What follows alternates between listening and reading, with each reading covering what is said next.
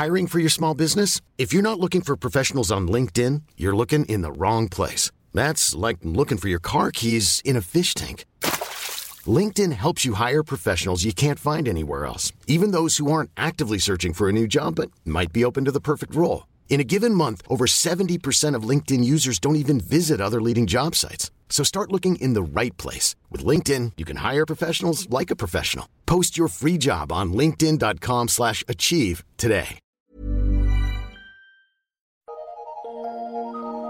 Eu sou Mário Persona e essas são as respostas que eu dei aos que me perguntaram sobre a Bíblia. Você pergunta se a última ceia seria a mesma que hoje nós celebramos quando estamos reunidos ao nome do Senhor Jesus Cristo, falando última ceia, aquela que o Senhor celebrou com seus discípulos antes de morrer. Bem, costuma ser chamar de última ceia aquela porque foi a última refeição que ele esteve com eles, com os discípulos, e também foi, ele instituiu aquela ceia na ocasião da celebração da Páscoa, da Páscoa judaica, antes da, da morte do Senhor Jesus na cruz. Aquela ceia foi celebrada com os discípulos ainda dentro de um contexto, de um contexto judaico. Era o da Páscoa judaica. Mas a ceia do Senhor, que é revelada a Paulo para ser celebrada pela igreja, é a que você encontra em 1 Coríntios capítulo 11, e não a, a última ceia dos evangelhos, como essa que você perguntou.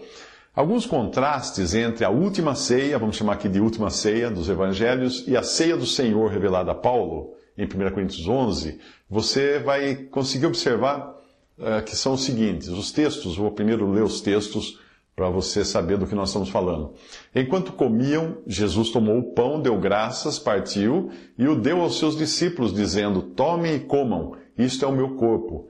Em seguida tomou o cálice, deu graças e ofereceu aos discípulos, dizendo: Bebam, bebam dele todos vocês, isto é o meu sangue da aliança, que é derramado em favor de muitos para perdão de pecados.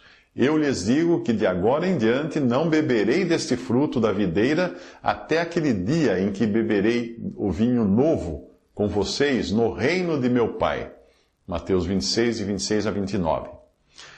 A passagem agora de 1 Coríntios é, da ceia do Senhor, é: Porque eu recebi do Senhor o que também vos ensinei, que o Senhor Jesus, na noite em que foi traído, tomou o pão e, tendo dado graças, o partiu e disse: Tomai, comei, isto é o meu corpo que é partido por vós. Fazei isto em memória de mim. Semelhantemente, também, depois de cear, tomou o cálice, dizendo: Este cálice é o novo testamento no meu sangue.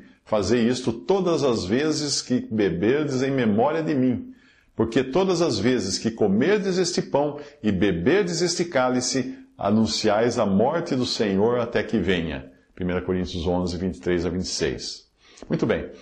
A última ceia foi instituída para os apóstolos antes da fundação da igreja, em Atos 2, e ainda na condição de judeus. E, eles, e Cristo estava vivo ali também naquela ceia. Uh, os apóstolos representavam ali o remanescente judeu que vai se levantar na terra após o arrebatamento da igreja para pregar o evangelho do reino, que anuncia a iminência da chegada do rei, como fez João Batista, que pregava o evangelho do reino. E é que eu, uh, arrependei-vos porque é chegado o reino de Deus. Então haverá um grupo, de, um remanescente de judeus depois do arrebatamento da igreja, que voltará a pregar esse evangelho do reino. Hoje nós pregamos o evangelho da graça, crê no Senhor Jesus será salvo. Eles pregavam, eles pregavam, João Batista pregava, os discípulos pregavam, Jesus pregava aqui na terra o evangelho do reino. E depois do arrebatamento da igreja voltará a ser pregado esse reino, que é o anúncio da chegada do reino e da chegada do rei. No momento da sua instituição, daquela instituição da última ceia, Jesus estava vivo na terra. Ele não estava glorificado ainda nos céus, que foi como ele estava quando revelou a ceia a Paulo. Além disso, aquela que se costuma chamar de última ceia foi instituída no contexto da Páscoa judaica, embora sob um novo aspecto que incluía o anúncio de uma nova aliança. Embora a igreja usufrua dos benefícios da nova aliança, daquela nova aliança, ela foi primariamente uh, lavrada com os judeus, já que a igreja nunca teve uma velha aliança para receber uma chamada nova aliança. Foi com os judeus que Deus uh, celebrou a, uma aliança, depois uma nova aliança. Aliás, mais de uma aliança até, e depois a nova aliança. Nos evangelhos, a última ceia foi dada em conexão com, com o reino. Os evangelhos. A ceia do Senhor em 1 Coríntios foi dada à igreja, que não existia nos evangelhos.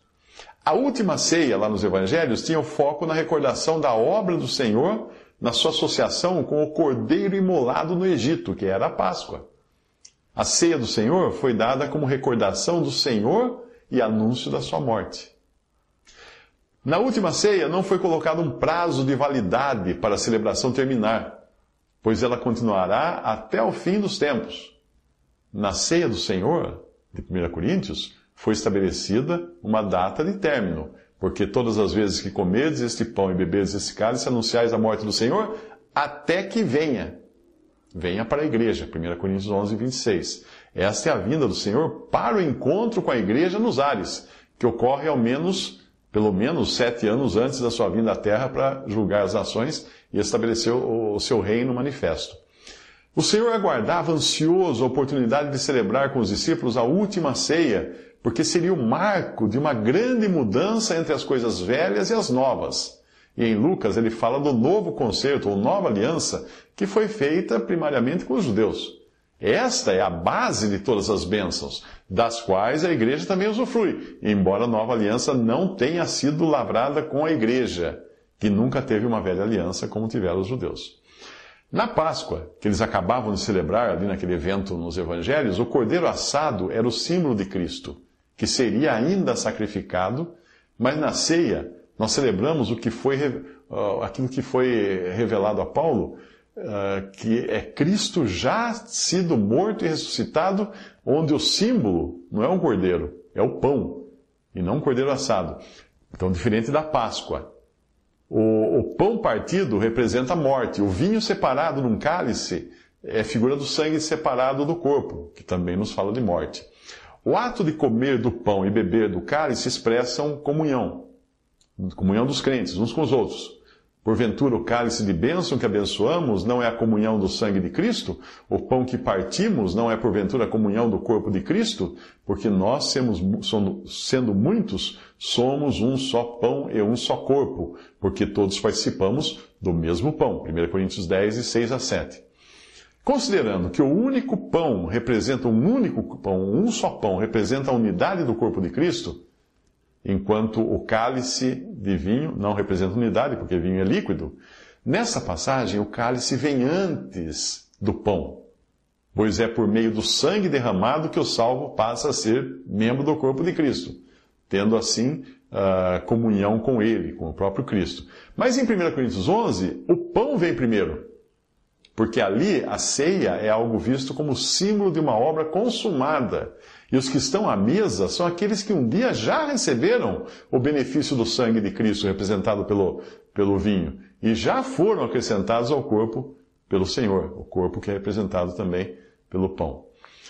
Na noite da última ceia, os discípulos estavam ali não como membros do corpo de Cristo, tanto é que o corpo de Cristo estava do lado deles, sentado à mesa, mas como representando o remanescente de judeus que tinham crido em Jesus quando ele veio à terra da primeira vez.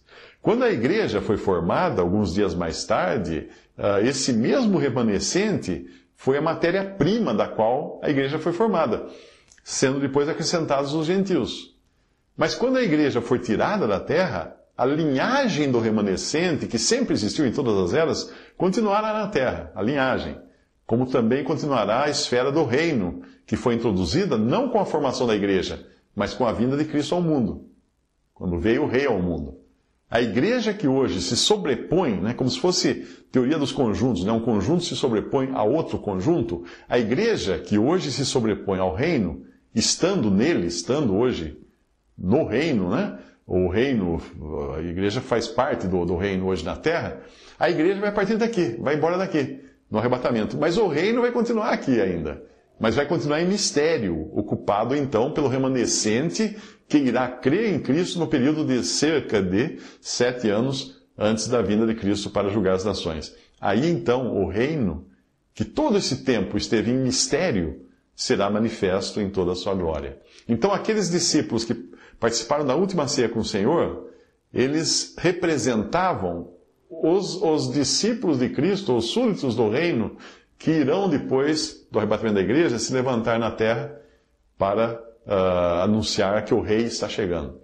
A Páscoa judaica era uma figura do sacrifício de Cristo. A ceia do Senhor é um memorial de Cristo e um anúncio da sua morte. Na Páscoa, no Egito, o sangue do cordeiro foi passado nas ombras da, da porta de cada, de, de cada casa dos hebreus. Na ceia do Senhor, o vinho, que é a figura do sangue, do, do real cordeiro, que é Cristo, é bebido. Eu não estou dizendo que aquela última ceia era a Páscoa, mas ela foi celebrada dentro do contexto da Páscoa. Então ela tem uma ligação uh, com a Páscoa judaica.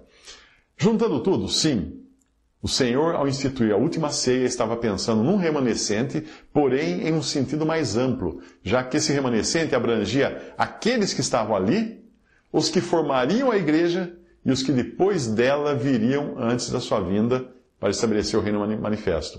Já quando o Senhor revelou a ceia a Paulo, essa revelação foi dada, essa ceia revelada a Paulo, foi dada especificamente para a igreja, não para os judeus. E com uma data para expirar, que é quando o Senhor virá, não para o mundo, a fim de julgar as nações e estabelecer o seu reino milenial, mas para a igreja, como noivo da igreja, não como rei da igreja. Cristo não é rei da igreja, ele é noivo da igreja. Cristo é rei de Israel. Então ele virá como noivo para resgatar a sua noiva no arrebatamento. Essas observações eu, eu escrevi, né, depois que eu li um artigo, uh, partes de um artigo mais amplo, que falava basicamente da Páscoa e dos contrastes com a ceia do Senhor. O artigo é The Passover and the, the Lord's Supper. O nome do autor é R. Beacon, B-E-A-C-O-N. Esse artigo foi publicado ainda no século XIX no volume 15 da coleção The Bible Treasury. E você encontra na, na internet para baixar, porque já é de domínio público. Visite respondi.com.br. Adquira os livros ou baixe e-books. Visite 3minutos.net. Baixe o aplicativo